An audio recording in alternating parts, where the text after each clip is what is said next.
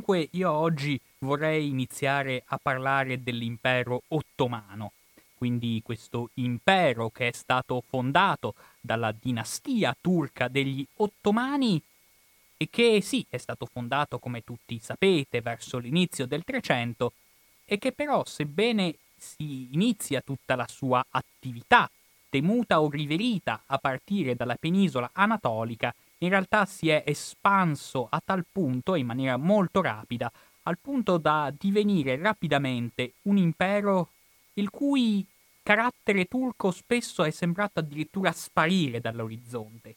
Infatti l'impero ottomano e la sua peculiarità che lo rende affascinante anche per chi ne ascolta le vicende anche ai giorni odierni è proprio quella caratteristica di essere diventato ben presto un impero multietnico e multireligioso. Un impero peraltro immenso, che andava da Istanbul a Belgrado, da Atene alla Mecca, da, Begda- da Baghdad al Marocco. Insomma, un impero che è sembrato includere una larga fetta dell'Europa sudorientale, una larga fetta del Mediterraneo, oltre che una parte molto considerevole del Medio Oriente. Quindi, alla luce di ciò, capite che parlare dell'impero ottomano non significa soltanto parlare di una realtà politica che è stata l'antenato della Turchia attuale, bensì vuol dire parlare di qualcosa di molto di più, vuol dire parlare dell'antenato di gran parte degli stati che attualmente si affacciano sul Mediterraneo e sull'Europa sudorientale. E quindi capite bene che parlare dell'impero ottomano, in fin dei conti, vuol dire parlare un po' anche di noi e della nostra storia, non solo di una storia confinabile al Medio Oriente. È una storia di gran lunga affascinante, quella dell'impero ottomano, che merita di essere scandagliata un po' più a lungo.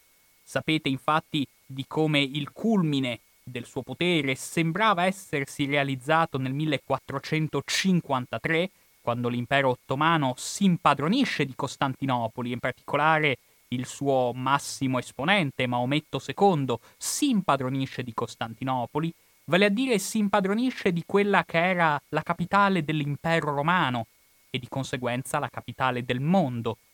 E da quel momento l'impero ottomano agli occhi degli occidentali diventa una potenza che veramente può ambire a conquistare il mondo intero, diviene veramente agli occhi dell'Occidente cristiano un temuto rivale.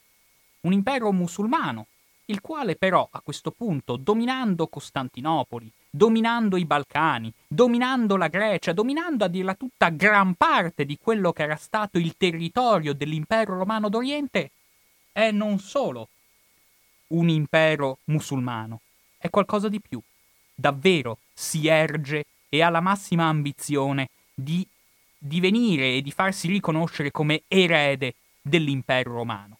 E quindi gli occidentali veramente temono questo impero, ma dall'altro lato ne sono quasi affascinati. C'è sempre questa contraddizione dal punto di vista occidentale nei riguardi di questo impero turco che chiamiamo sempre impero turco, ma lo ripeto sempre in maniera molto imprecisa.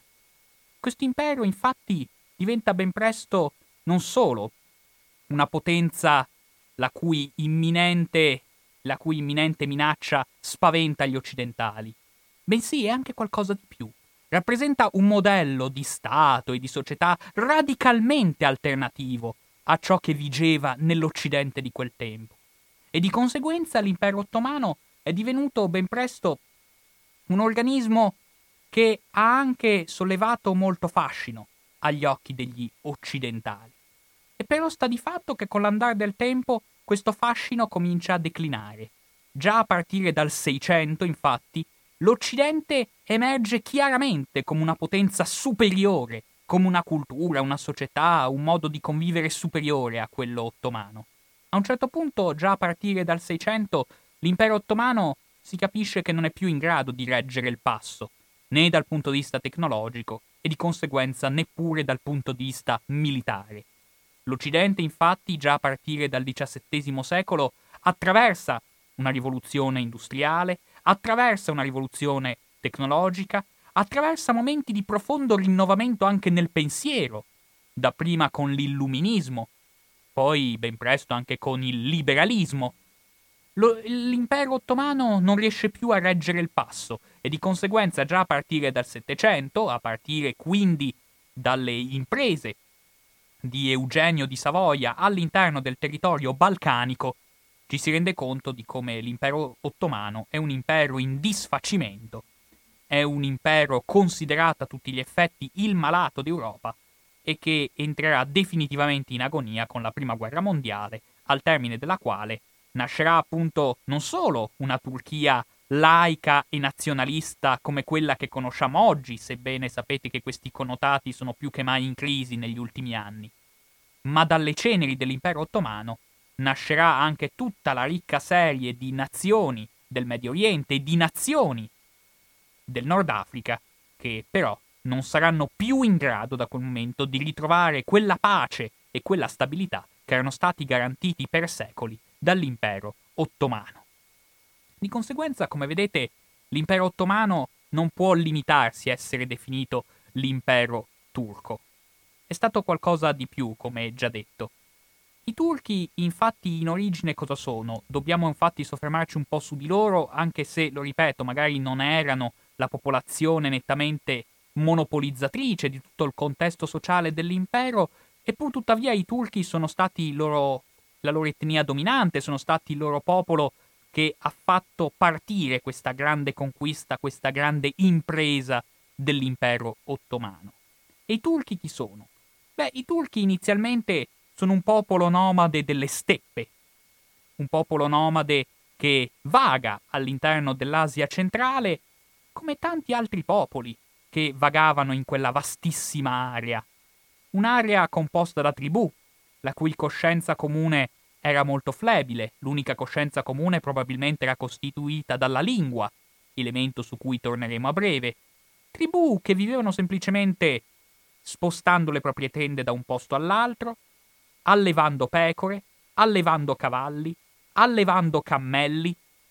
E sapete, la storia d'Europa, in fin dei conti, può essere anche esemplificata come un continuo contrasto tra questi popoli nomadi, provenienti specialmente da Oriente, e i grandi bastioni degli imperi civilizzati. Da un lato la Cina e dall'altro lato i vari imperi dell'Occidente e specialmente l'impero romano.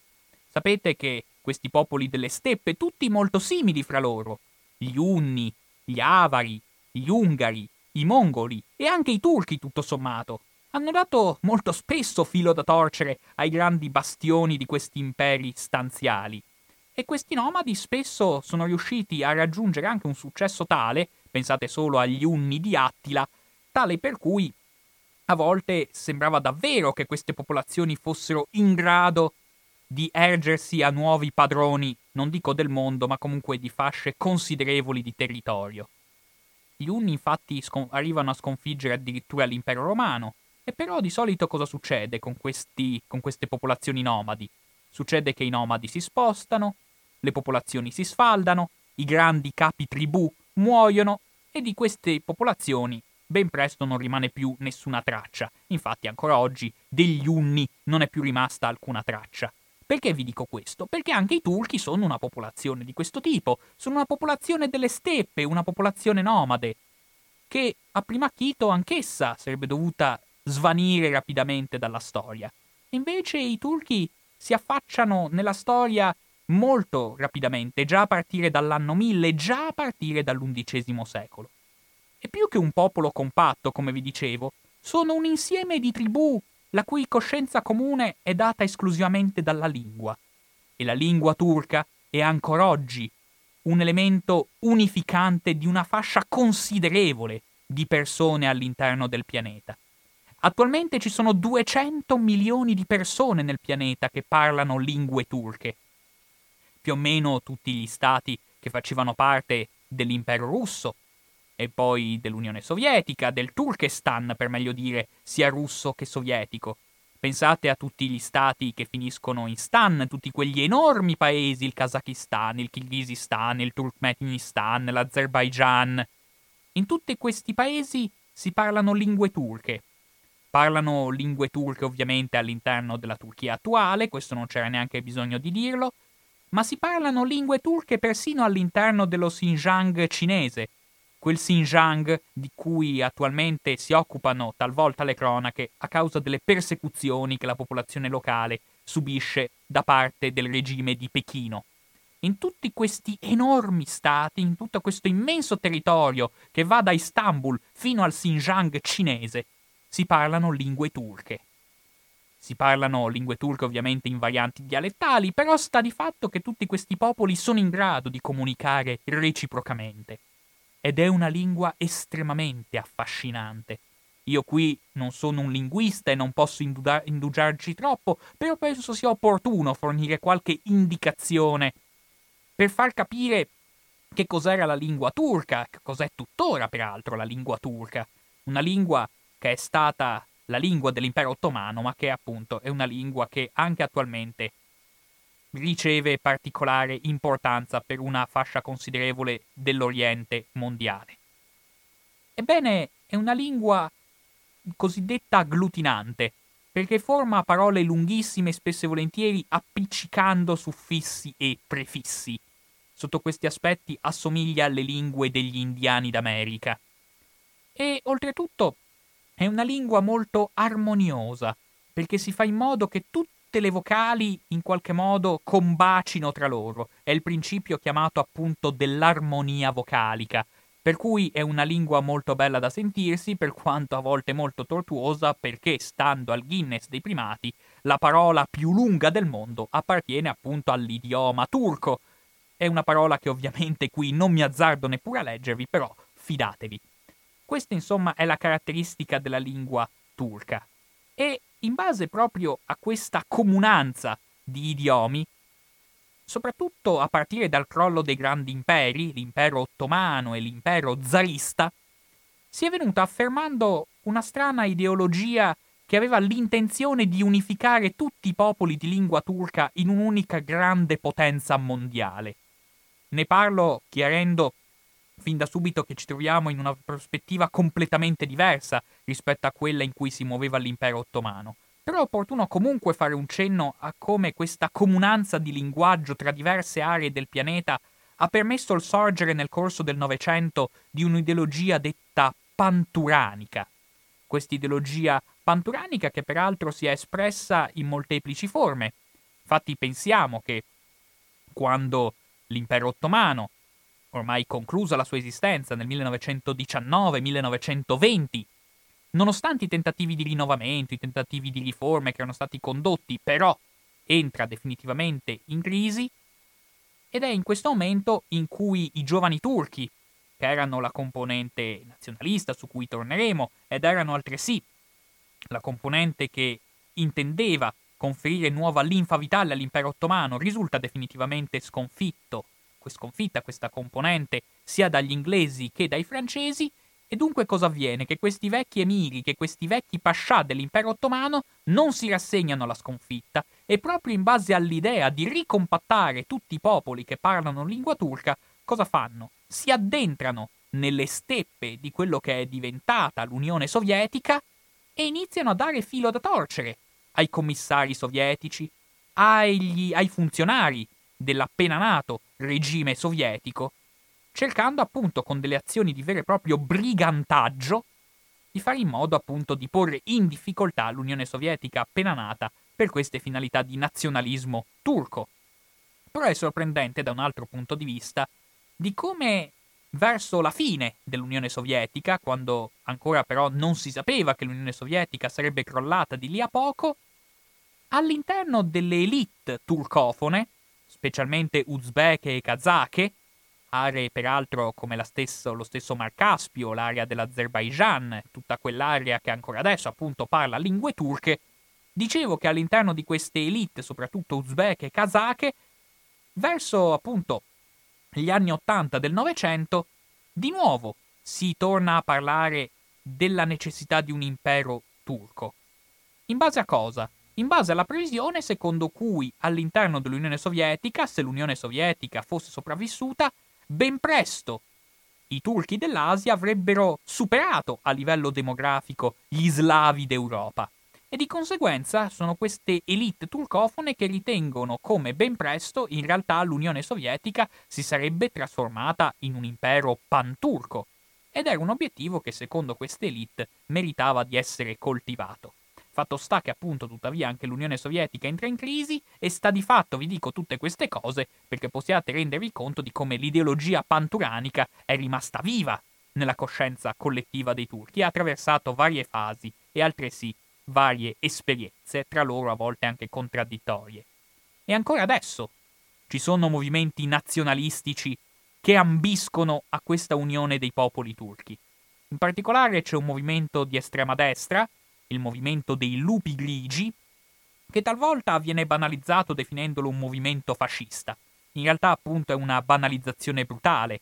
Il movimento dei lupi grigi è un movimento formato da nazionalisti turchi i cui esponenti a volte li conosciamo anche noi, il più celebre tra essi ce lo ricordiamo tutti perché si chiamava Ali Akça ed era stato l'attentatore di Giovanni Paolo II, questi lupi grigi, nel rivendicare, talvolta con un record di omicidi che lascia sgomenti nella storia della Turchia recente, questi gruppi estremistici, questi gruppi terroristici hanno questa particolarità di richiamarsi a questa ideologia panturca rifacendosi fin dal nome agli, agli esordi della storia dell'impero ottomano, rifacendosi in qualche modo ai miti, alle leggende delle steppe, perché infatti questa è la cosa curiosa dell'impero ottomano su cui è opportuno partire, cioè il fatto che l'impero ottomano deriva appunto da una serie di tribù nomadi che vivevano nelle steppe. E questo retaggio ha attraversato tutta la storia dell'impero, dell'impero ottomano e la ritroviamo riproposta anche all'interno di movimenti politici come quello dei lupi grigi. Lupi grigi, infatti, che devono il proprio nome a una leggenda proprio delle steppe. Le leggende mitologiche del popolo turco raccontano infatti che in un'epoca molto lontana tutti questi allevatori che vivevano in stato nomade all'interno delle steppe dell'Asia centrale vivevano soggiogati da un tiranno straniero fino a quando non è arrivata un'incarnazione della divinità che ha preso le sembianze di una lupa grigia, Boskurt in turco, che ha di fatto preso, salvato i popoli turchi e li ha portati alla liberazione. Vedete insomma come queste, queste leggende risalenti ad epoche ancestrali si fanno sentire ancora ai giorni odierni. Ma non è il mito della lupa grigia l'unico mito risalente alla stagione nomade che gli imperi ottomani, che, tutte, che tutta l'ideologia ottomana si è trascinata con sé per lunghi secoli. Ce ne sono anche altri di questi retaggi. Per esempio, ancora oggi, i turisti, quando vanno a visitare Istanbul, che in realtà gli ottomani, come vedremo, chiamavano Costantinopoli, la capitale dell'impero ottomano, di solito tutti i turisti la prima cosa che fanno è visitare il palazzo imperiale, il Topkapi, come si dice, che in realtà vuol dire la porta del cannone. Questo maestoso palazzo imperiale che era la sede del sultano, noi lo definiamo in Occidente un palazzo. E lo definiamo in questo modo semplicemente per il fatto che non conosciamo altri modi per definirlo. Ma in realtà il Topkapi, collocato veramente alle estremità della capitale dell'impero ottomano, non è un palazzo. Anzi, è tutto fuorché un palazzo. È un giardino, un giardino murato, formato da padiglioni, da chioschi, certo, formati da colonne, da marmi, tutte strutture in pietra, fatte apposta per durare nel tempo, e tuttavia sono tutti padiglioni e chioschi separati tra di loro. Il palazzo del Topkapi, infatti, non è un vero palazzo, bensì un accampamento un accampamento di tende di pietra che sono state costruite in pietra esclusivamente perché dovevano durare. Ancora vedete quindi come il retaggio delle tende che connotavano l'esistenza di queste popolazioni nomadi si è trascinato sin nell'architettura dei palazzi del potere, delle sedi del potere dell'impero ottomano lungo tutta la sua plurisecolare storia. È molto affascinante, insomma, di come le tradizioni delle steppe si sono trascinate lungo i secoli. E non è solo l'esempio de- di questo palazzo. palazzo dove peraltro abitavano, hanno abitato ben presto anche sovrani estremamente sofisticati, estremamente civilizzati, ben lontani dalla barbarie che connotava le popolazioni nomadi. E altri esempi di queste tradizioni delle steppe li ritroviamo anche in altri contesti, per esempio nei simboli del potere. I simboli del potere, per esempio, si connotavano spesso e volentieri per la presenza di una coda di cavallo, come quella che gli antichi capi tribù nomadi piantavano davanti alle loro tende per far capire la propria autorità. E lungo tutta la storia dell'impero ottomano il simbolo più importante del potere è rimasto appunto la coda di cavallo. Infatti, il sultano, quando si trovava in guerra, davanti alla sua tenda vedeva sempre sette pali dove erano infisse sette code di cavallo.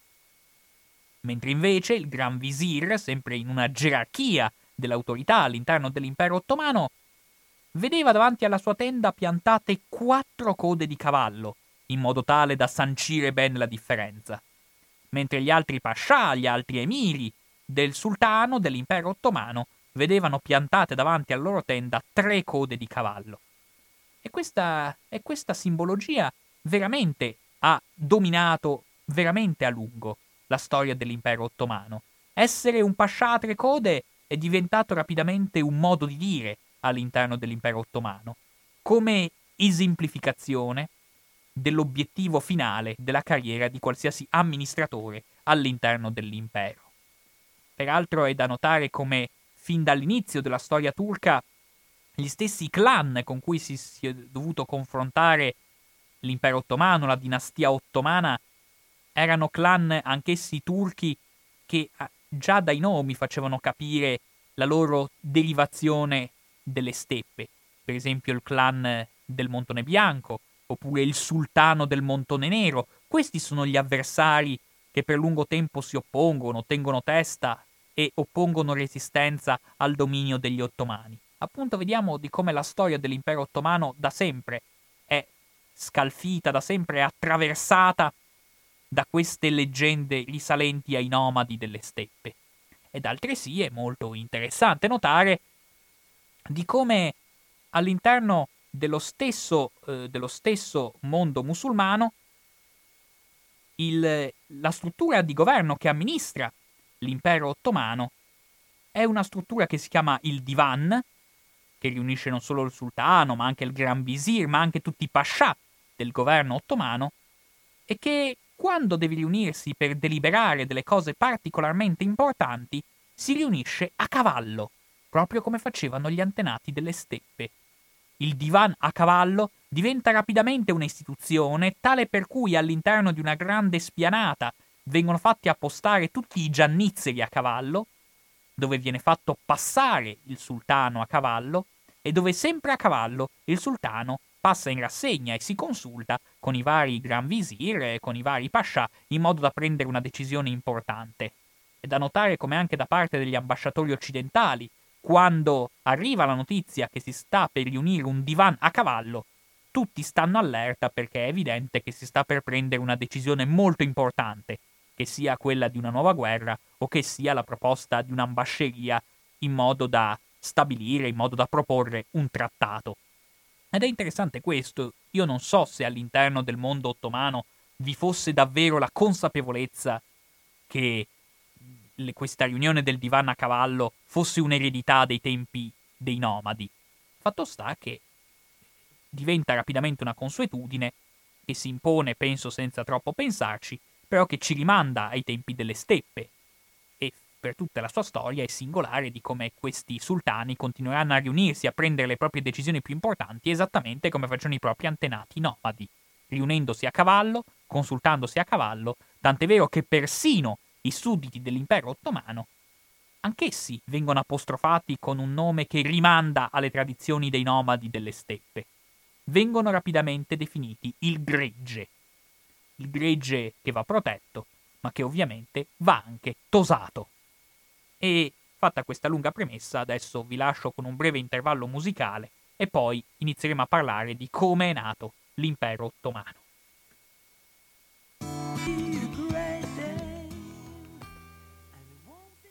i turchi erano una popolazione che già la si riscontrava nell'Alto Medioevo.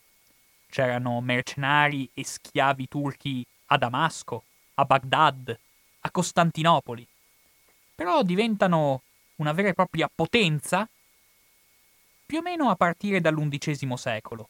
È più o meno nell'anno 1000 che una dinastia dell'etnia turca, che non è ancora quella degli ottomani, ma che è una dinastia comunque estremamente importante nelle vicende medievali, vale a dire la dinastia dei Selgiukidi, inizia ad affacciarsi in Anatolia.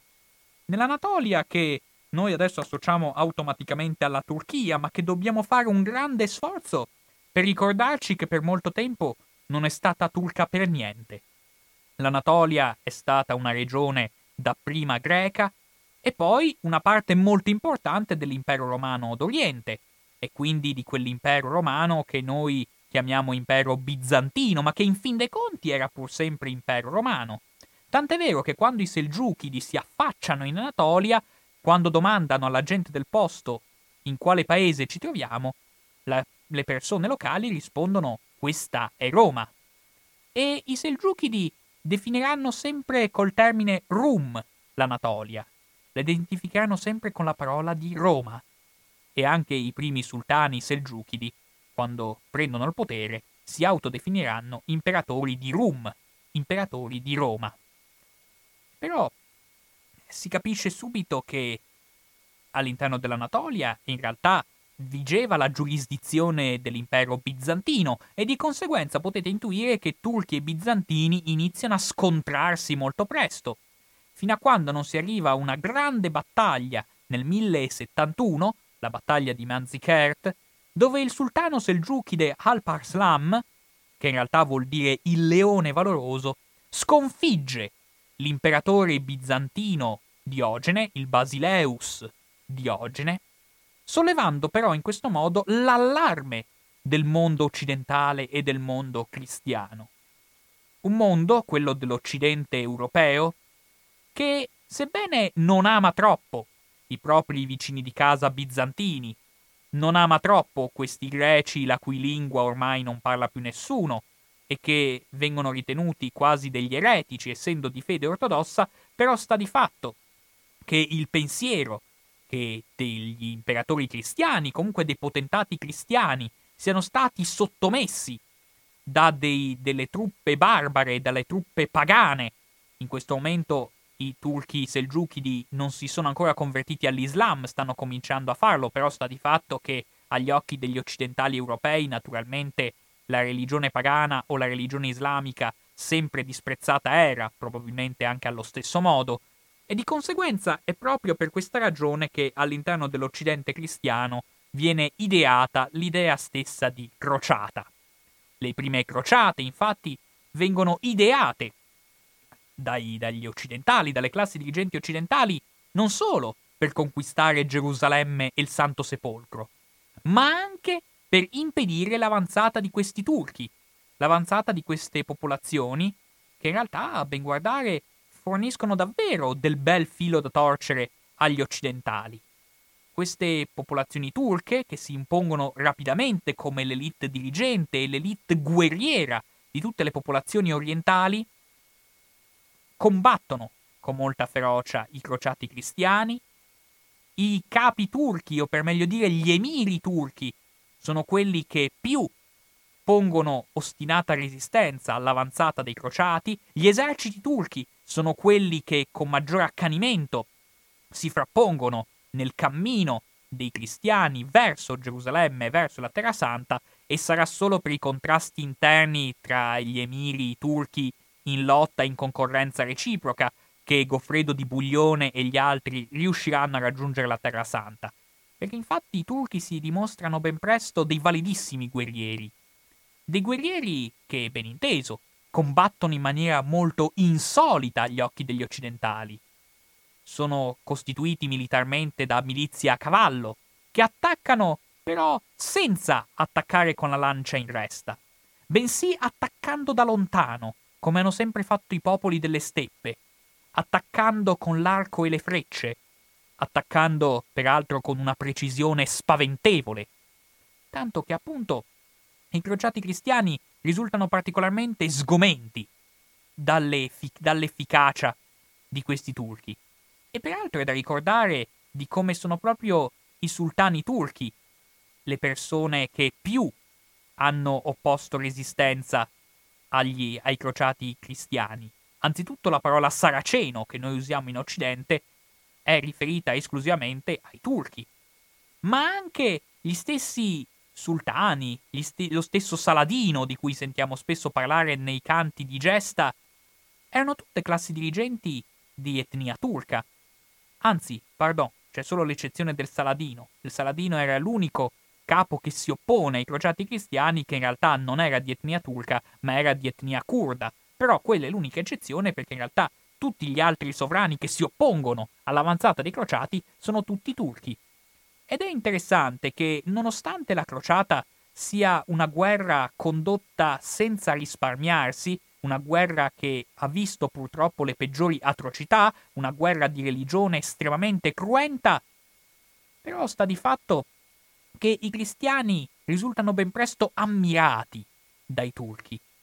Ne risultano ammirati proprio per questa loro capacità combattiva, anche se il, il, fatto di non cercare il corpo a corpo, il fatto di non caricare con la lancia e con la spada fosse considerato un modo poco ortodosso e anche poco onorevole di combattere da parte degli occidentali, sta di fatto che questi strani popoli, proprio per la loro forza, per la loro prudenza, per la loro capacità militare, suscitano veramente un grande fascino agli occhi di questi crociati. Questi crociati che con le loro spedizioni rappresentano peraltro anche il primo passo di connivenza, mi verrebbe da dire, ma di vero e proprio contatto, di scambio culturale con queste popolazioni dell'Oriente. Il primo scambio tra Oriente e Occidente, insomma, avviene proprio durante l'epoca delle crociate. E come dicevo, questi occidentali risultano particolarmente ammirati dalle capacità dei turchi e addirittura arrivano per questo ad apprezzare di più i turchi che non i loro confratelli ortodossi. Infatti i cristiani greci sono considerati gente imbelle, gente effemminata, mentre invece i turchi meritano ammirazione. Tant'è vero che c'è una cronaca delle prime crociate che sorprendentemente viene scritta da un cavaliere, da un crociato di base per intenderci. Per una volta non è un monaco o un ecclesiastico che redige delle cronache, e in questa cronaca infatti il crociato dice loro credevano di spaventarci con la minaccia delle frecce, come hanno spaventato gli arabi, i saraceni, gli armeni, i siriani e i greci. Ma se a Dio piace, non varranno mai tanto quanto i nostri. Comunque, dicono di essere della razza dei franchi, e che nessun uomo per natura può essere cavaliere se non i franchi e loro. I franchi, cioè gli occidentali.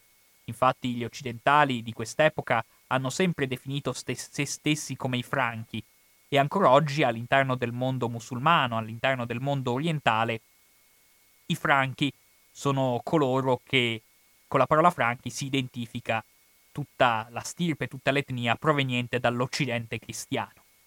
E quindi sta di fatto che nel corso delle crociate si crea una vera e propria familiarità, una vera e propria intimità tra cristiani e musulmani, al punto tale che si arriva, al, si arriva veramente al momento in cui certe leggende non si sa veramente se sono di origine cristiana o di origine pagana. Che infatti, anche dal punto di vista della legittimazione, dal punto di vista delle, delle leggende risa- riferite alla propria origine etnica, ormai i cristiani si sono convinti che anche i turchi derivano da Troia. Infatti gli occidentali dicono così come gli imperatori romani, così come gli antichi romani derivano da Troia. Così come i franchi derivano da Troia, perché anche all'epoca dei franchi ci si era messi in testa che la popolazione di Carlo Magno derivava da un principe francione superstite della guerra di Troia. E così, dicono gli occidentali, anche i turchi, con la loro capacità, la loro forza militare, derivano anch'essi da Troia. Quindi sta di fatto che cristiani e islamici agli occhi dei crociati sono parenti tra di loro. E questo spiega perché sono ambedue popoli così forti. e i cristiani ne sono ammirati a tal punto che dicono espressamente che se i cristiani sono riusciti a vincere i musulmani, lo si deve esclusivamente alla grazia di Dio, perché se si va a guardare appunto la forza combattiva, i turchi sono un popolo veramente che meritano di essere, di essere elogiati, dinanzi a cui si dice tanto di cappello, è un popolo veramente tra i più forti che ci siano e incomparabile, impareggiabile dal punto di vista della forza, della prestanza e della caparbietà. Ed è interessante, insomma, questo primo contatto tra Occidente e Oriente. Vedete come i rapporti siano molto più articolati di quanto spesso ci appaia ai giorni odierni. Sta di fatto però che questa dinastia turca dei Selgiukidi, che dà veramente del filo da torcere agli occidentali per tutta l'epopea delle crociate, però a un certo punto questo impero crolla. Crolla perché dalle steppe dell'Asia è arrivata un'altra valanga, un'altra marea di tribù nomadi. Verso la fine del 200, infatti, arrivano i mongoli. I mongoli che travolgono tutto il mondo islamico, spazzano via tutte le popolazioni musulmane e si impongono come il potere nell'area. Quindi l'impero selgiukide viene distrutto e però da questa distruzione può iniziare veramente la storia dell'impero ottomano perché dopo aver fatto completamente tabula rasa, i vari clan turchi superstiti, ecco, alla, alla sconfitta dei mongoli, cominciano a combattersi gli uni contro gli altri e in questa guerra di tutti contro tutti emerge un clan di etnia e di lingua turca, quello degli Osmanli, gli ottomani, che già all'inizio del 300 si impone come la vera grande potenza dell'Anatolia e del Medio Oriente. E dunque questi ottomani risultano oltretutto particolarmente ambiziosi dal punto di vista delle conquiste territoriali. Stabiliscono già nel 1326 una loro capitale, a Bursa, che si trova in Turchia e anche attualmente è una delle città antiche più affascinanti all'interno dell'Asia minore, e oltretutto iniziano a voler espandersi verso, la, verso, sì, verso l'Anatolia, quindi verso Costantinopoli, quindi anche verso i Balcani. Affrontano direttamente l'imperatore romano d'Oriente, che se anche prima di arrivare alla conquista vera e propria di Costantinopoli, i turchi dovranno aspettare molti decenni, in realtà già a partire dall'inizio del 300 l'imperatore bizantino risulta disposto a pagare un tributo al sultano ottomano, quindi dimostrando una sua dipendenza di fatto da un impero, quello bizantino, che ormai, grazie alle scorribande, grazie alle, alla capacità militari degli ottomani, stanno rapidamente occupando tutto il suo territorio fino a, a rendere l'impero bizantino un impero includente la capitale e poco più.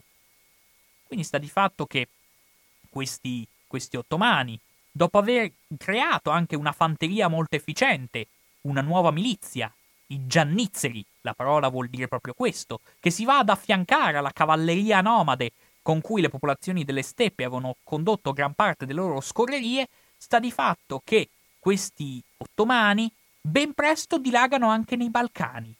Rivolgono il loro sguardo, questo è l'aspetto più affascinante della propria vicenda storica, rivolgono il loro sguardo verso Occidente e conquistano rapidamente anche una fetta importante dell'Occidente.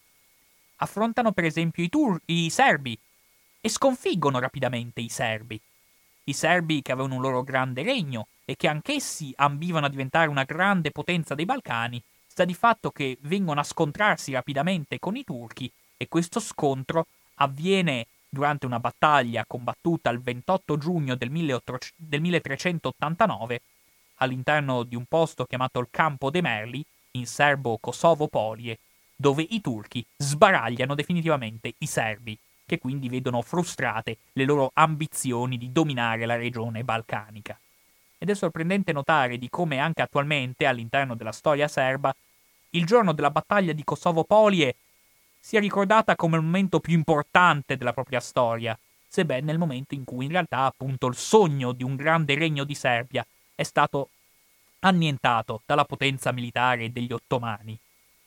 Però il popolo serbo indulge anche con un certo piacere a ricordare, a ricordare appunto la, ricordare questa giornata, perché la sera stessa della battaglia di Kosovo Polie, il sultano ottomano Murad I viene accoltellato all'interno della propria tenda da un nobile serbo, Milo Sobilic.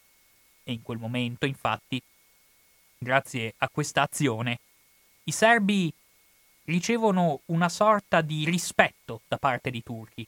Non diventano suoi schiavi, non diventano suoi, suoi coloni, diventano vassalli, diventano quasi fratelli dei turchi, dimostrando quindi già da questo evento di come l'impero ottomano ha la vera e propria ambizione di essere un impero che mette insieme turchi e albanesi, turchi e serbi, musulmani e cristiani. E proprio per far comprendere questo collante, questo vero e proprio ponte tra Asia e Europa che l'impero ottomano intende avvocare a sé, che proprio in quegli, in quegli stessi mesi viene spostata la capitale dell'impero ottomano. Da Bursa viene spostata ad Adrianopoli, che oggi è dirne nella Turchia europea.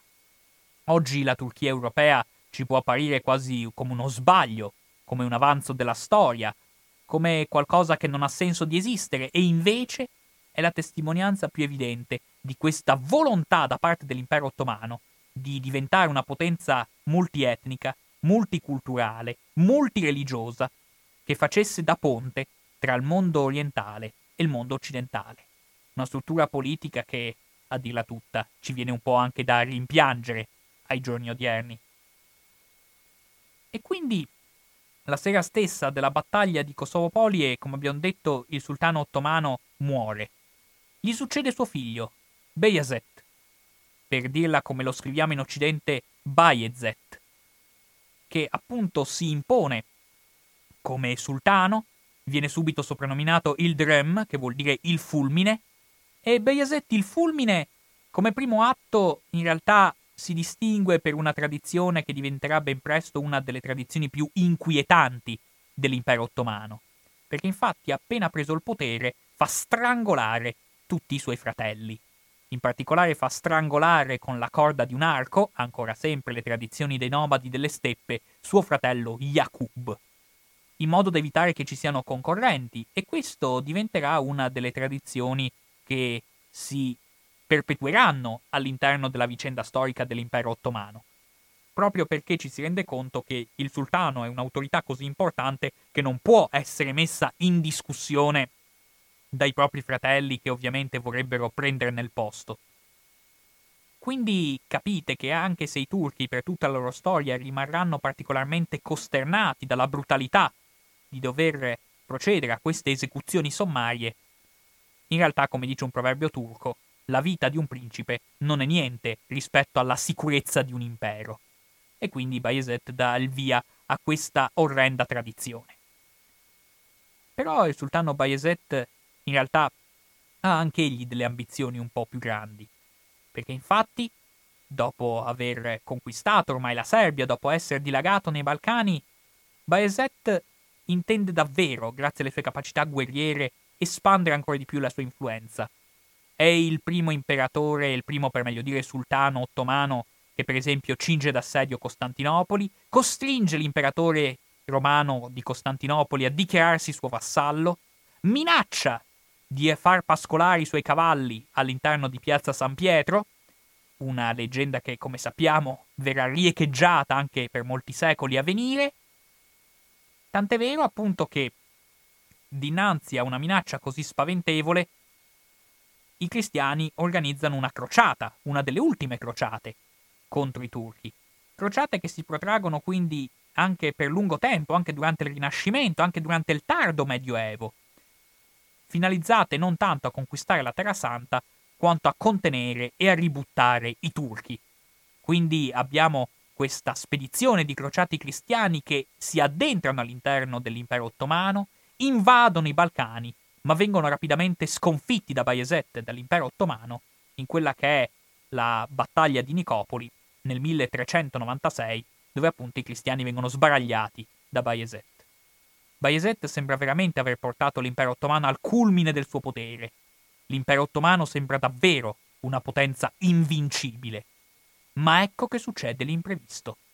Perché infatti dalle steppe dell'Asia è arrivata un'altra tribù composta da turchi, un altro insieme di clan turchi alla cui testa c'è Tamerlano.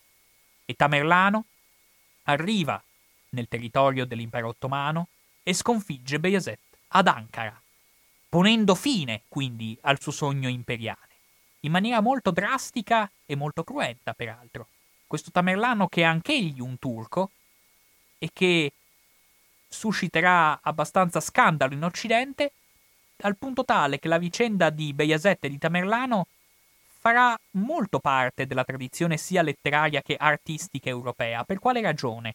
Perché la vicenda di Bayezid e di Tamerlano è esemplificatrice di un'idea che era molto presente nella mentalità europea del Medioevo, dedicata in qualche modo all'idea della ruota della fortuna, cioè all'idea che non importa quanto in alto sei arrivato, puoi sempre precipitare all'improvviso.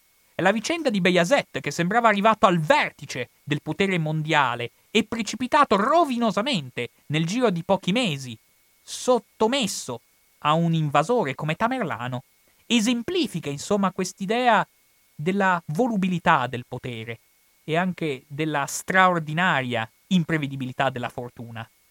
Non importa, appunto, se il tuo potere risulta irraggiungibile, la caduta rovinosa è sempre dietro l'angolo. E ovviamente su Bayezet, appena catturato vivo da Tamerlano, si scatenano le più fantasiose leggende.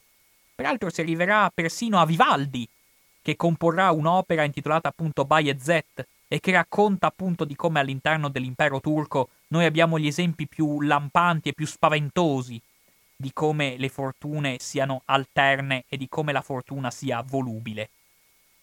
E dicevo che sulle leggende riferite alla sorte di Bayezet catturato se ne veramente se ne diffondono di tutti i tipi.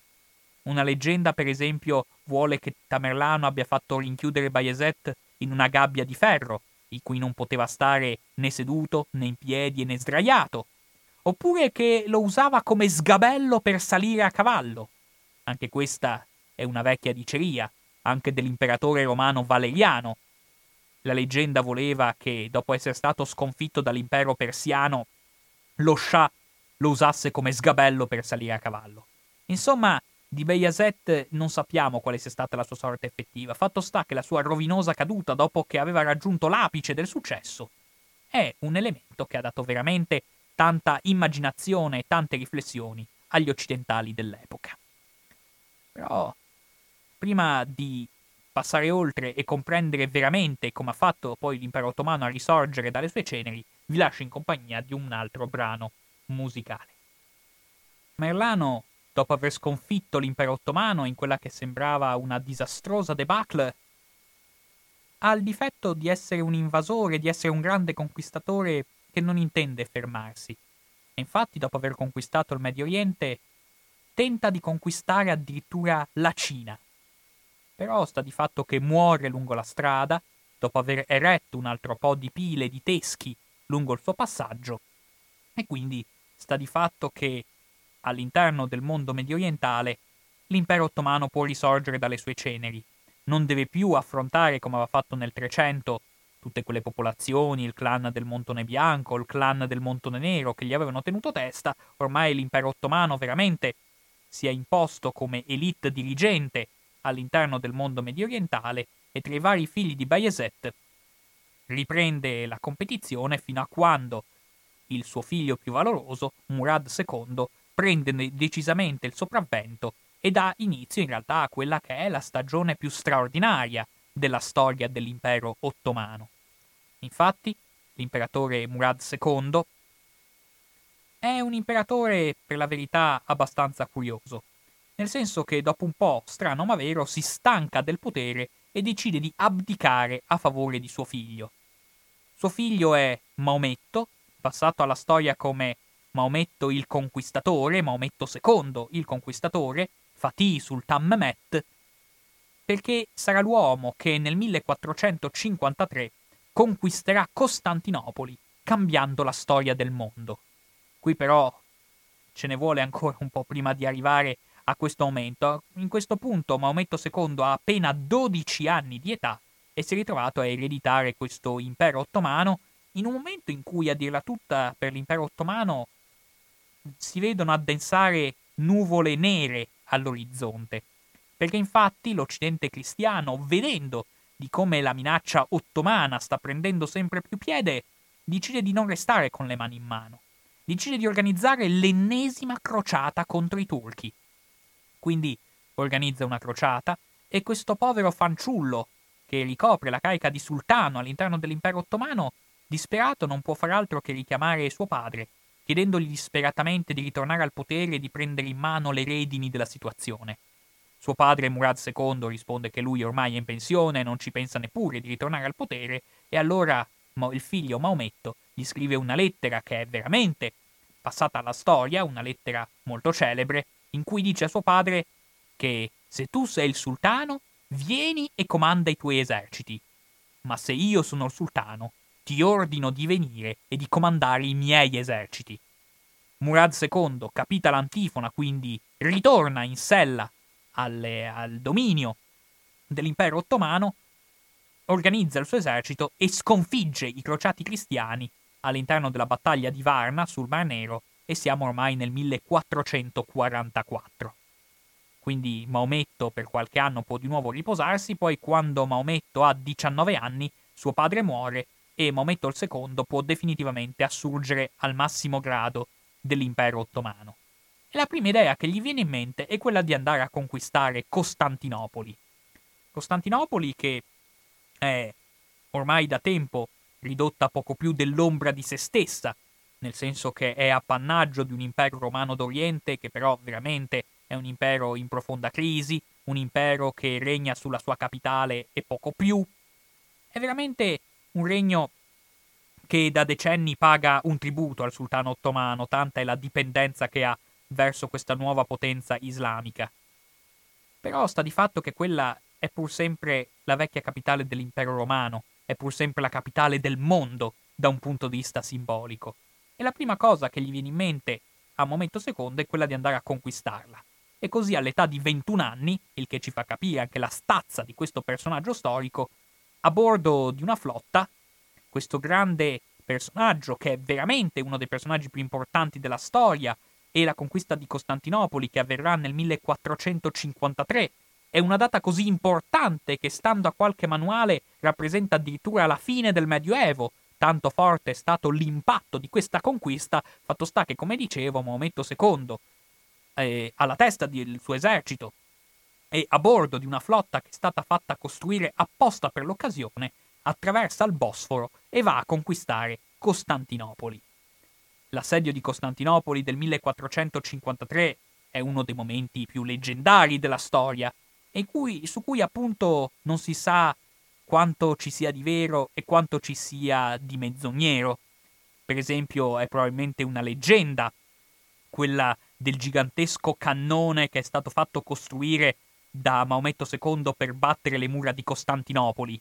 La leggenda vuole, in un momento peraltro in cui l'artiglieria era appena ai inizi, che questo cannone fosse lungo addirittura 8 metri o addirittura 10 metri, dice qualcun altro. Un cannone che richiedeva 30 buoi per essere trasportato, un cannone che richiedeva 700 artiglieri e che poteva sparare addirittura un proiettile da 6 quintali, tanto da poter abbattere con una sua singola palla di cannone le galere veneziane che erano venute a cercare di dare una mano, a dare soccorso alla capitale dell'impero bizantino. Sta di fatto che appunto qui non sappiamo quanto ci sia di vero e quanto ci sia di leggendario, come è una leggenda peraltro anche la sorte dell'ultimo imperatore romano. L'ultimo imperatore Costantino, detto il Paleologo, Costantino XI o XII, su questo i conti non tornano mai, che sparisce nel corso dell'assedio e non si sa che fine abbia fatto, tant'è vero che ancora oggi, per la Chiesa ortodossa, Costantino il Paleologo è un martire e un santo, così come è una leggenda tutta quella sequela di massacri, di violenze, di stupri, di saccheggi che caratterizzerebbe e che quasi sicuramente, diciamocela tutta, ha caratterizzato questo assedio e questa conquista turca di Costantinopoli. Questa conquista che allora come oggi sicuramente è stata estremamente violenta, però anche qui probabilmente è una leggenda il fatto che all'interno della cattedrale di Santa Sofia, per esempio, il sultano Mometto II, per poter arrivare alla sua cima, ha dovuto salire su una montagna di cadaveri, con questa chiesa che era letteralmente imbottita di cadaveri. Tant'è vero che ancora oggi le guide turistiche che portano i visitatori a visitare questa cattedrale di Santa Sofia, che dopo essere stata a lungo una moschea, ora è stata adibita a museo, fanno ancora oggi vedere sull'apice di una colonna l'impronta di una mano che sarebbe stata, secondo la leggenda, l'impronta della mano di Maometto il Conquistatore, che aveva raggiunto quella, quell'altezza dopo essere salito quasi a cavallo su tutta la montagna di cadaveri che c'era all'interno della chiesa. Così come una leggenda altresì l'idea che una volta entrato all'interno della chiesa di Santa Sofia e una volta accortosi di aver definitivamente conquistato Costantinopoli, il sultano Mometto, il sultano Mehmet, avrebbe recitato una poesia persiana. Perché infatti i sultani ottomani sono dei grandi guerrieri, con la scimitarra insanguinata, ma la loro tradizione di corte impone anche ai sultani che non hanno alcuna vocazione di scrivere poesie. E quindi leggenda vuole che Maometto il Conquistatore, una volta addentratosi da vincente all'interno della cattedrale di Santa Sofia, abbia recitato una poesia persiana che diceva Il ragno tira le tende nel palazzo dei Cesari, i gufi fanno la sentinella nelle torri di Afrasiab, dove questa Afrasiab è un mitico eroe turco dei tempi antichi, di cui nessuno ha mai saputo nulla, ma la vera cosa importante è l'idea di questo momento il conquistatore che dinanzi alla gigantesca vittoria conseguita, dinanzi all'idea di aver definitivamente conquistato un simbolo di potere mondiale, trova il tempo per dedicarsi alla malinconia e per, e per rendersi conto di come il potere è sempre volubile. Tant'è vero che ormai all'interno della capitale dei Cesari all'interno del palazzo dei Cesari che ora è stato devastato, che lui stesso ha devastato. Non ci sono più i domestici a tirare i tendaggi di broccato, ma ci sono rimasti soltanto i ragni, e sulle sentinelle alle mura della città non ci sono più persone che si richiamano tra di loro, ma al posto di, questi, di queste sentinelle ci sono solo i gufi e le civette che si richiamano. Quindi fatto sta, insomma, che Maometto II arriva definitivamente a conquistare Costantinopoli e quindi quella che era stata la capitale dell'impero romano e quindi quella che è ancora considerata a tutti gli effetti la capitale del mondo. Tant'è vero che dopo aver conquistato Costantinopoli, Maometto II si reca sulle rovine dell'antica Troia per affermare esplicitamente di, ave- di, es- di aver finalmente vendicato Troia. Perché infatti i-, i turchi, che sono entrati ben presto a contatto con la cultura occidentale e conoscono le storie dei Cesari, conoscono le storie dell'antica Roma, si ritengono, tanto quanto gli antichi romani, discendenti dei troiani e di conseguenza Costantinopoli, da parte di Mometto II, diventa il trofeo di chi finalmente ha vendicato Troia dai greci. E però adesso questa Costantinopoli, in realtà, conquistarla forse è stata una barzelletta rispetto alla vera sfida a cui si deve apprestare il sultano Maometto II. La vera sfida infatti non è conquistare Costantinopoli, che era talmente debole, che era talmente disabitata, che era talmente malridotta che non era neppure la prima volta che era stata conquistata. Già in passato, in realtà, Costantinopoli era stata conquistata, ma non ad opera degli infedeli musulmani, bensì dai crociati cristiani, che al seguito di una serie di vicende di vicende travagliate e anche straordinarie, i crociati nel 1204, invece di arrivare a Gerusalemme, avevano deciso di, arri- di arrivare a Costantinopoli e di conquistarla. Quindi capite che era già da quel momento che Costantinopoli in realtà era l'ombra di ciò che era stata. E la vera sfida per il sultano Mometto II, che di Costantinopoli intende fare la sua capitale, la capitale dell'impero ottomano, ebbene, la vera sfida adesso è ripopolarla. Eh, lì sta la vera difficoltà. Tanto più che, dopo la conquista di Costantinopoli, ormai ci si rende conto che l'impero ottomano non è più un impero turco, è un impero multinazionale che ambisce a diventare addirittura impero universale. E di conseguenza eh, la prima cosa che fa Momento Secondo è pensare a come creare all'interno della sua capitale una struttura multinazionale di governo che faccia capire anche ai visitatori che l'impero ottomano include non solo turchi, ma anche i greci, ma anche gli armeni, ma anche gli ebrei, ma anche i persiani, ma anche i cristiani. Tutti questi devono essere rappresentati all'interno della capitale dell'esercito, eh, scusate, della capitale dell'impero ottomano. E quindi in questo contesto si fa in modo di richiamare un patriarca greco-ortodosso, lo si fa richiamare a Costantinopoli, in modo tale da essere non solo la guida spirituale e a dedicarsi alla cura delle anime all'interno, eh, de, all'interno del mondo greco-ortodosso dell'impero ottomano, ma altresì lo si nomina governatore di tutti i greci ortodossi. Gli si fa assumere una carica amministrativa di enorme rilievo, gli si dà un incarico paragonabile a quello di un pascià a tre code, e di conseguenza il patriarca greco-ortodosso diventa non soltanto figura eminente dal punto di vista spirituale, ma assume anche una carica veramente politica dal punto di vista della gestione dei greci ortodossi che pullulano all'interno dell'impero ottomano. E per rivitalizzare Costantinopoli, adesso che è tornata la pace, si cerca quindi non solo in questo modo di attrarre greci ortodossi, i quali greci ortodossi tutto sommato, anche se non apprezzano particolarmente gli islamici, però li ritengono preferibili rispetto ai cattolici latini. Infatti pensiamo solo al fatto che nel momento in cui Costantinopoli era stata conquistata, nel 1453, in realtà negli ultimi mesi l'ultimo imperatore romano d'Oriente aveva fatto veramente di tutto per ingraziarsi l'Occidente e fare in modo che l'Occidente venisse in suo soccorso e per questa ragione aveva preso la cattedrale di Santa Sofia e l'aveva destinata al culto della Chiesa cattolica, al culto latino. E infatti negli ultimi mesi prima della caduta di Costantinopoli, era il clero latino che diceva messa all'interno della cattedrale di Santa Sofia. I bravi greci ortodossi non c'entravano per paura di contaminarsi. Quindi adesso che Maometto II ha conquistato Costantinopoli, adesso che ha rimesso in funzione la bellezza di 26 chiese all'interno della capitale, adesso che intende dar vita a una struttura multinazionale di governo e la vuole ripopolare, i greci ortodossi forse si sentono più soddisfatti di quanto non fossero prima.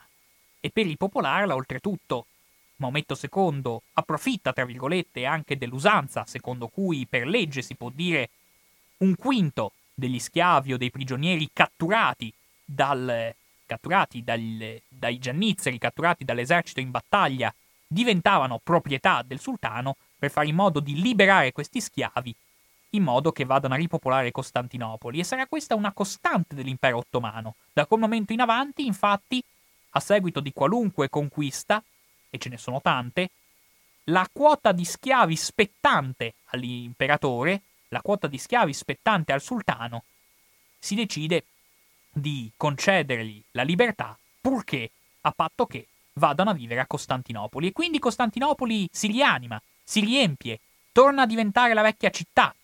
Non si chiama ancora Istanbul, peraltro.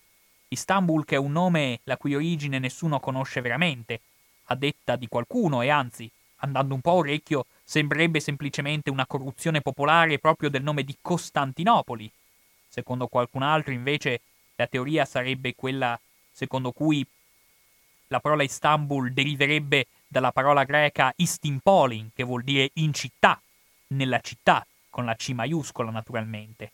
Fatto sta che in realtà la parola Istanbul non è ancora entrata nel dizionario comune di quelle popolazioni. Tutti continuano a chiamarla ancora Costantinopoli e nei documenti ufficiali gli imperatori ottomani, i sultani ottomani continuano a definirla Costantiniye, Costantinopoli, perché infatti i sultani ottomani, se sono le persone che hanno distrutto l'impero bizantino e sancito la propria egemonia su tutto il Medio Oriente, i Balcani e quasi tutto il Mediterraneo, si sentiranno pur sempre in realtà anche i successori di Costantino. E all'interno della propria Costantinopoli quindi accolgono e danno incarichi di rilievo non solo ai greci ortodossi. Ma adesso che si vuole favorire i commerci e che si vuole favorire lo sviluppo della metropoli, c'è necessità anche di ebrei, che quindi in gran numero affluiscono a Costantinopoli. E Momento secondo, quindi, per favorire questi commercianti, questi banchieri, questi negozianti, fa venire un rabbino capo appositamente da Gerusalemme. Appositamente, quindi, per fare in modo che questo rabbino capo sia non solo guida spirituale, ma anche giudice e governatore di tutti gli ebrei che vivono all'interno dell'impero ottomano.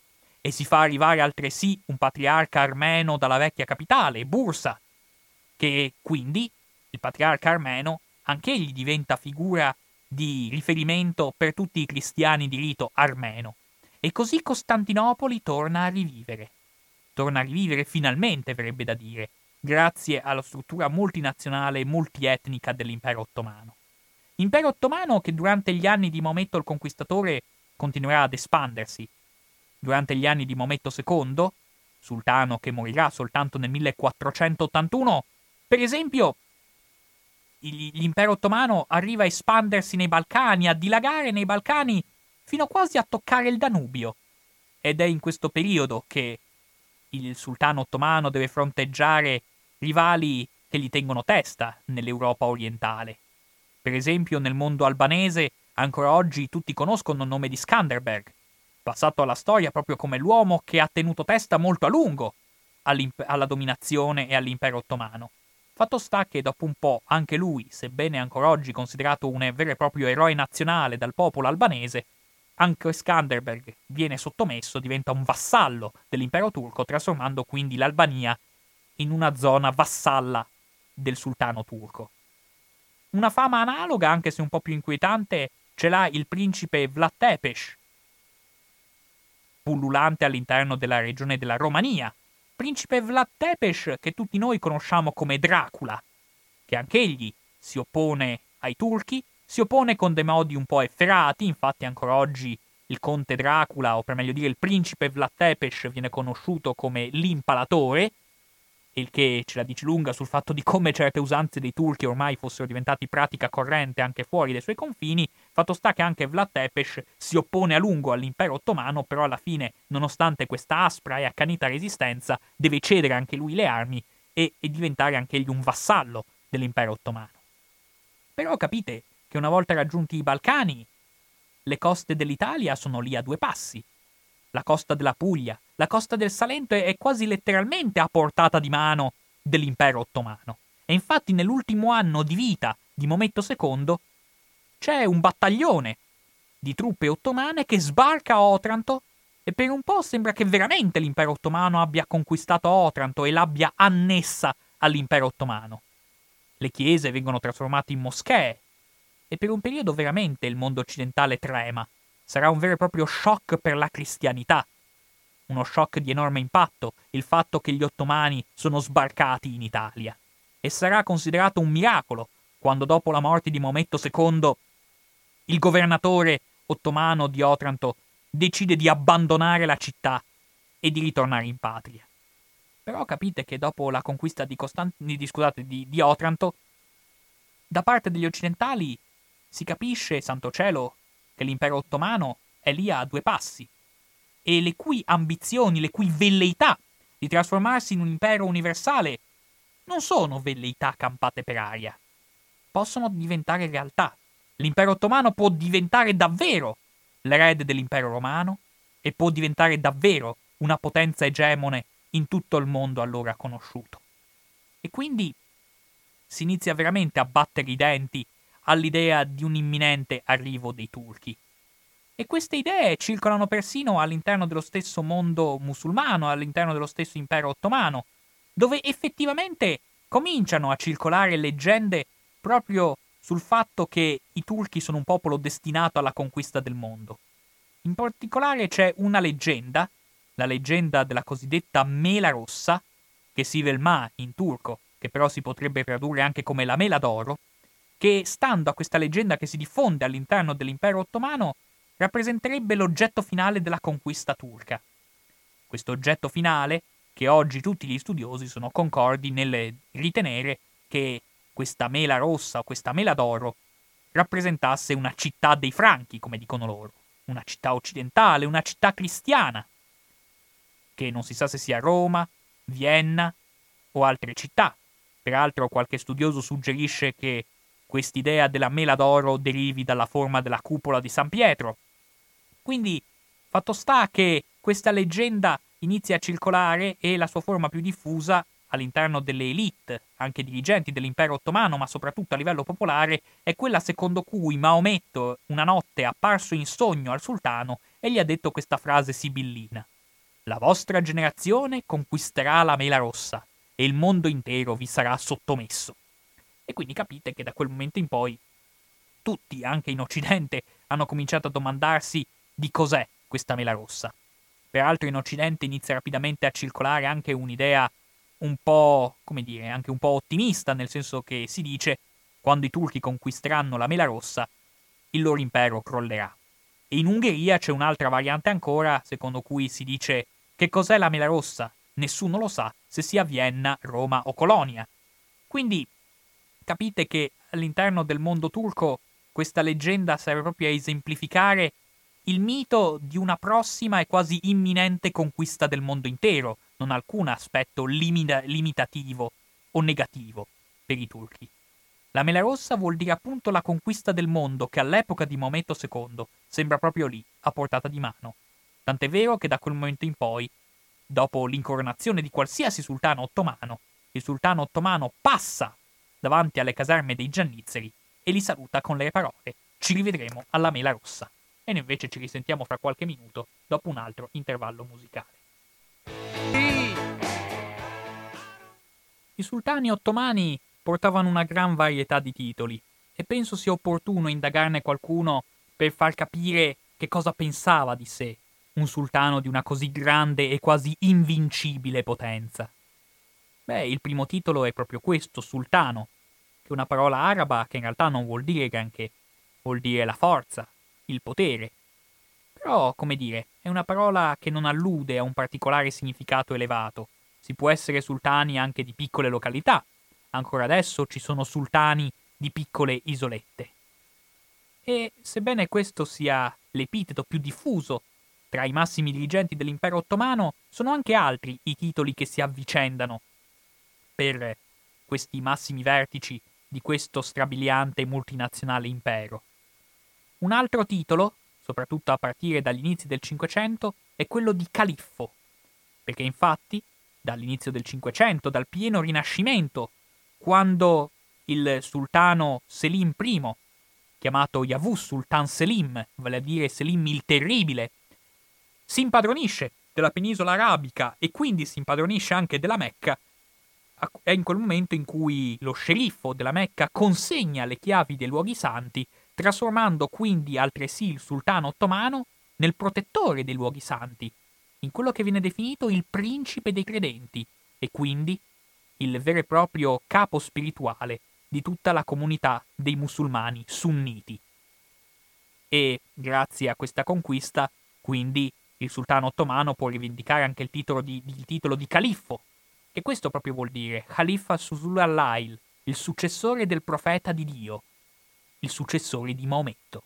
E anche se durante la storia dell'impero ottomano ci saranno molti soggetti che metteranno in dubbio il fatto che per forza il sultano debba essere a tutti i costi il principe dei credenti, però fatto sta che fino a quando i francesi e gli inglesi entrano a Costantinopoli nel corso della prima guerra mondiale, fino a quel momento il sultano ottomano cons- continuerà a definire se stesso come califfo, come principe dei credenti.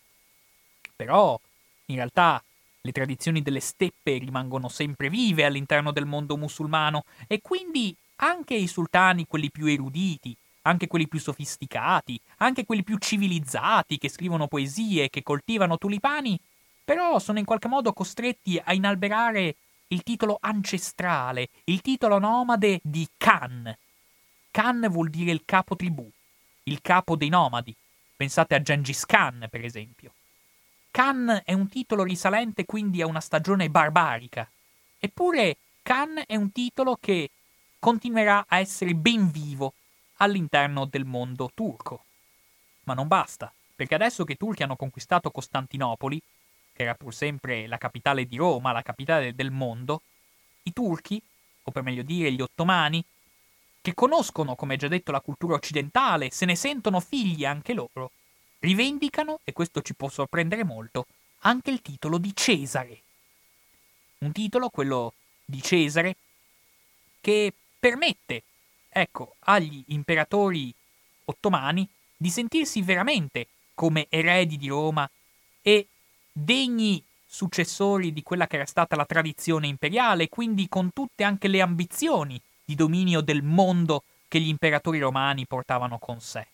E questo a prescindere dalla religione che connotava i diversi sudditi dell'impero. Perché infatti dobbiamo sempre ricordarci di come all'interno dell'impero ottomano spesso gli stessi strati dirigenti di questo impero provenivano dai Balcani, magari erano cristiani, magari erano stati cristiani in passato ma ora si sono convertiti. Fatto sta che in questa struttura multinazionale di governo non è così assurdo pensare che il sultano ottomano sia veramente erede dell'impero romano. Lo pensano anche i sudditi greci, sudditi greci che, come già detto, tutto sommato preferiscono il dominio turco rispetto al dominio cattolico e ben presto, pensiamo per esempio a un erudito come Giorgio di Trebisonda, si rivolgono a questi sultani ottomani dicendogli chiaramente voi siete gli eredi di Roma. Però vedete, in questi vagheggiamenti non si dilungano soltanto i turchi e i loro sudditi greci ortodossi, c'è anche qualcosa di più. Infatti, dopo la conquista di Costantinopoli, c'è persino un papa che si mette in contatto col sultano ottomano Maometto II, promettendogli di nominarlo erede di Roma. È vero che è un papa un po' particolare, perché è Papa Pio II, al secolo Enea Silvio Piccolomini, che è uno dei papi più curiosi che ci siano mai stati, un papa di cultura estremamente laica, forse anche ateo, di fatto un uomo pienamente integrato nel clima rinascimentale, che proprio dopo la conquista di Costantinopoli si mette in contatto col sultano dicendogli chiaramente che a giudicare dalla fede religiosa che lo ispira, a giudicare dalla devozione che lo connota, a giudicare dalla sua giustizia, dalla sua fede, dalla sua misericordia, in fin dei conti che cosa manca all'imperatore ottomano per diventare un buon cristiano? Gli manca solo un po' d'acqua, quella del battesimo naturalmente. Acqua del battesimo che renderebbe anche il sultano ottomano un ottimo cristiano e a quel punto passibile anche della nomina di imperatore romano, di vero e proprio erede di Roma. Titolo ambito ovviamente sia dal sultano ottomano sia per esempio dagli Asburgo, che per motivi loro dinastici anche loro si sentirebbero imperatori romani ed eredi di Roma, e che proprio per questo ci saranno scontri diplomatici e scontri militari con, gli, con i sultani ottomani. E in questa meravigliosa lettera in latino, che peraltro ci fa capire quanto per gli eruditi e per gli ecclesiastici cristiani della fine del 400 in realtà ci fosse la consapevolezza molto più diffusa allora di quanto fosse oggi, di quanto sia oggi che in realtà Islam e cattolicesimo, Islam e cristianesimo sono due religioni gemelle, che derivano tutte e due dalla matrice ebraica. E quindi, in questa meravigliosa lettera in latino, Pio II esorta il sultano musulmano a diventare, a diventare un buon cristiano in modo tale da poterlo eleggere come erede di Roma. Però capite bene che in realtà queste pulsioni di riconoscimento non sono particolarmente diffuse all'interno del mondo cristiano. Nel mondo cristiano l'idea della conquista turca è un vero e proprio spauracchio per tutti. La, già la conquista di Otranto aveva suscitato un vero e proprio terrore all'interno del mondo cristiano. E quando la cavalleria ottomana si addentrerà nel Friuli, anche lì ci saranno momenti di panico. Momenti di panico talmente pervasivi a livello popolare che persino la cultura italiana recente ne fa riferimento. Pensate solo a Pasolini, che a suo tempo aveva parlato di turchi in Friuli, o pensate a, Cam- a Carmelo Bene, che aveva dedicato un dramma, Nostra Signora dei Turchi, proprio alla conquista turca di Otranto. E capite, quindi, in questo contesto, di come a livello popolare, anche se non si conosce minimamente la struttura amministrativa e la cultura e la società dei turchi, però i turchi sono continuamente presenti e sono una vera e propria ossessione per i cristiani italiani dell'epoca. Tant'è vero che il Machiavelli, nel 1521, a un certo punto sbotta e in una lettera a Guicciardini scrive chiaramente che ormai qui a Firenze non si parla mai d'altro, si parla sempre delle solite cose, sul diluvio che deve venire, il diluvio universale evidentemente, o sul turco che deve passare, cioè il turco che deve invadere l'Italia e conquistare la penisola. E se fosse bene fare la crociata di questi tempi, e simili novelle da pancacce, cioè chiacchiere d'austeria, sembra dirci, sembra dirci il Machiavelli. E quindi eh, capite bene che, peraltro, in una successiva commedia lo stesso Machiavelli, impressionato, ritornerà su questo tema. In un meraviglioso dialogo presente all'interno della più celebre tra le sue commedie, La Mandragola, dove a un certo punto c'è questo dialogo straordinario tra una donna e un frate. La donna. Credete voi che il turco debba passare quest'anno in Italia? Il frate. Se voi non fate orazione, sì. La donna. Dio ci aiuti! Io ho una gran paura di quello impalare. Dove appunto si vede che la minaccia turca era considerato un oggetto spaventevole, o un po' meno spaventevole, sembra dirci Machiavelli in questo caso, perennemente presente all'interno della mentalità collettiva tu- de- degli occidentali, specialmente degli italiani. Però, in realtà, e qui il discorso diventa un po' più complesso, in realtà l'idea della conquista turca è sì un'idea che suscita terrore, ma che al contempo suscita anche un misterioso fascino. Perché i turchi entrano ben presto nell'immaginario collettivo anche come un'alternativa, un mondo così diverso da noi, ma che è non solo così vicino a diventare nostro padrone, ci vorrebbe veramente poco, pensano gli italiani dell'epoca, per diventare anche noi sudditi del turco e amici del turco, ma che altresì rappresenta un modello alternativo, un modello che forse è preferibile rispetto a quello, rispetto alla società attualmente vigente nell'Occidente cristiano.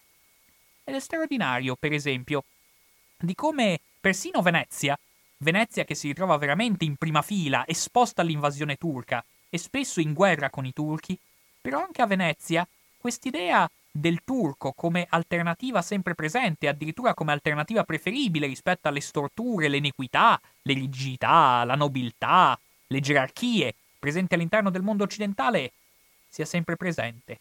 Tant'è vero che Venezia, anche nei momenti più burrascosi del contrasto con i turchi, i suoi inviati, i suoi diplomatici, i suoi ambasciatori si ostineranno a definire il sultano ottomano con una qualifica molto onorevole, il Gran Signore, scritto tutto con le maiuscole naturalmente, che è un termine che denota un enorme rispetto che nonostante tutto gli occidentali continuano a preservare verso i turchi. Verso i turchi che, i quali diventano ben presto il simbolo di un'alternativa preferibile per gli scontenti della società occidentale. I turchi, infatti, diventano ciò che si può dire diventeranno i comunisti nel Novecento. Qui viviamo ovviamente in un mondo che non conosce ancora il comunismo, non conosce ancora l'idea di un mondo diverso e di un mondo migliore. E i turchi, in qualche modo, ne sono, se vogliamo, il parallelo all'interno del mondo occidentale del Cinquecento. Pensiamo solo a cosa avviene a Bologna, Bologna che in quel momento appartiene allo Stato della Chiesa ed è quindi governata dai preti, come dicono loro. Quando avviene a un certo punto che un sovversivo bolognese, sorpreso a complottare contro il governo papale, in una Bologna che a quanto pare era già rossa a quell'epoca, a un certo punto viene scoperto, viene portato all'impiccagione per essere condannato, e lui, in questi ultimi istanti prima di essere impiccato, per cospirazione, dichiara in faccia al governatore papale Voria piuttosto il governo del turco che quello dei preti. E il cronista, anch'egli bolognese che riporta questa notizia, commenta Ben avea ragione, ma non dirlo a lui. Quindi capite come insomma l'idea di questi turchi come alternativa fosse ben presente, nonostante tutto, nella mentalità collettiva, in una società che peraltro lo vedremo nelle prossime puntate di questa trasmissione. In effetti era molto meno rigida, molto più egualitaria e molto più giusta di quanto fosse spesso la società occidentale e cristiana dell'epoca. Ma persino a Venezia, come dicevo, Venezia che è lì al confine col mondo turco e che deve sempre battagliare per difendere i suoi possedimenti in Grecia, in Dalmazia e tuttavia anche all'interno del dominio veneziano, quando sta per scoppiare la battaglia di Lepanto, che rappresenta la più grande vittoria dei cristiani contro il mondo islamico, Ebbene, Venezia esce da un periodo di carestia e di fame. un periodo in cui quando il doge muore la gente è talmente infuriata contro il governo della Serenissima che va al funerale del doge per bersagliare la sua bara con delle pagnotte di miglio, quindi con delle bagnotte fatte con cereale schifoso e immangiabile con cui i sudditi veneziani erano costretti a nutrirsi. E in questo frangente di estremo disagio sociale, in cui le persone letteralmente muoiono di fame, si discetta ormai sempre più apertamente di come i turchi se arrivassero, loro sì che metterebbero le cose a posto, loro sì che farebbero tremare i potenti, loro sì che sconfiggerebbero l'avarizia, l'avidità e le ruberie del governo della Serenissima per distribuire le ricchezze ai poveri, loro sì che sanciranno la giustizia e redistribuiranno la ricchezza a favore dei ceti più deboli. Ed è quindi in quello stesso frangente che a Venezia circola un poemetto che deve aver messo i sudori freddi al governo della Serenissima, intitolato proprio Il lamento dei pescatori veneziani. Un lamento scritto in stretto dialetto veneziano, in cui si dice per fortuna Dio manderà il gran sultano, e lui sì che metterà le cose a posto, e sconfiggerà il dispotismo, il potere dispotico e ormai sempre più inaccettabile dei ricchi, dei potenti, dei patrizi, che dominano all'interno del contesto veneziano. E quindi capite, insomma, quali sono le situazioni, qual è la mentalità riferita all'impero ottomano che si va diffondendo tra le popolazioni. Un'idea quanto mai contraddittoria. E quindi per i deboli, per i ceti più fragili, spesso e volentieri il turco può apparire addirittura come un'alternativa quasi preferibile. E però ovviamente per le classi dirigenti degli stati occidentali e cristiani, eh, i turchi continuamente appaiono come uno spauracchio. Ed è veramente straordinario il modo in cui gli ambasciatori e soprattutto i papi dell'Occidente cercano di tenersene distanti dai turchi. Anche se ovviamente la situazione non è mai semplice, perché capite bene che per qualche gioco politico in realtà può capitare che gli occidentali diventino alleati dei turchi. Per esempio i francesi. I francesi che essendo sempre in guerra contro la Spagna, Spagna che è grande potenza cattolica, alleata del Papa e quindi nemica del turco, la Francia spesso e volentieri può capitare che per un gioco delle parti quindi si allei con i turchi in funzione antispagnola. A un certo punto capita anche una cosa straordinaria, nel senso che la flotta ottomana va a cercare riparo a Tolone, in questo porto francese dove per la prima volta nel mondo occidentale si aprono delle moschee e si pratica in pubblico il culto musulmano. E in questo contesto i francesi però si trovano al contempo molto imbarazzati quando devono ricevere gli ambasciatori ottomani e quando devono parlare con gli ottomani. E i papi stanno particolarmente attenti a, questo, a questi scambi per loro considerati assolutamente nefasti e blasfemi, tant'è vero che sempre nel periodo della battaglia di Lepanto, Papa Pio V convoca a un certo punto l'ambasciatore francese per fargli una strigliata, perché infatti, stando a una lettera che è stata intercettata dal governo papale, l'imperatore francese, scusate, il sovrano francese, ha avuto l'ardire di definire il sultano ottomano come imperatore dei turchi. E il Papa Pio V a seguito di questo epiteto, ha immediatamente convocato l'ambasciatore francese per fargli una vera e propria strigliata, per dirgli chiaramente che il sultano non può essere definito imperatore, perché imperatore vuol dire potere legittimo, e quello del sultano non è un potere legittimo, è un potere illegittimo. Quello del sultano infatti è un potere tirannico. E la parola tiranno nella cultura occidentale di quell'epoca ha un significato molto forte. Nella cultura cattolica in particolare, fondata sull'insegnamento di San Tommaso d'Aquino e quindi sulla sistemazione del suo concetto di potere, tiranno è una parola che vuol dire potere illegittimo, potere che chi esercita, chi lo esercita, lo esercita in maniera non, non accettabile e di conseguenza chiunque può uccidere il tiranno. Tant'è vero che il cattolicissimo re di Spagna Filippo II spesso e volentieri manda squadre di assassini a Costantinopoli per cercare di assassinare il sultano. E questo viene considerato pienamente lecito all'interno del mondo occidentale, perché questo è l'epiteto a cui si ricorre per definire il sultano. Il sultano è un tiranno, il cui potere non può essere riconosciuto neppure col titolo di imperatore dei turchi. E poi c'è anche l'altro epiteto, ormai spesso ricorrente, a cui gli occidentali ricorrono quando devono fronteggiare una potenza a loro straniera. È quell'epiteto che si ricorre fin dal tempo degli antichi greci e che ci portiamo dietro ancora oggi, cioè l'idea che il mondo orientale, il mondo musulmano, è un mondo barbaro. È sorprendente come anche gli ambasciatori occidentali, nonostante vedano la maestosità delle moschee, vedano la complessità della società musulmana, della società che connota l'impero ottomano, però dal punto di vista degli occidentali, nonostante tutto, quello, quello, dei, quello, dei, quello dei turchi rimane pur sempre un potere barbarico.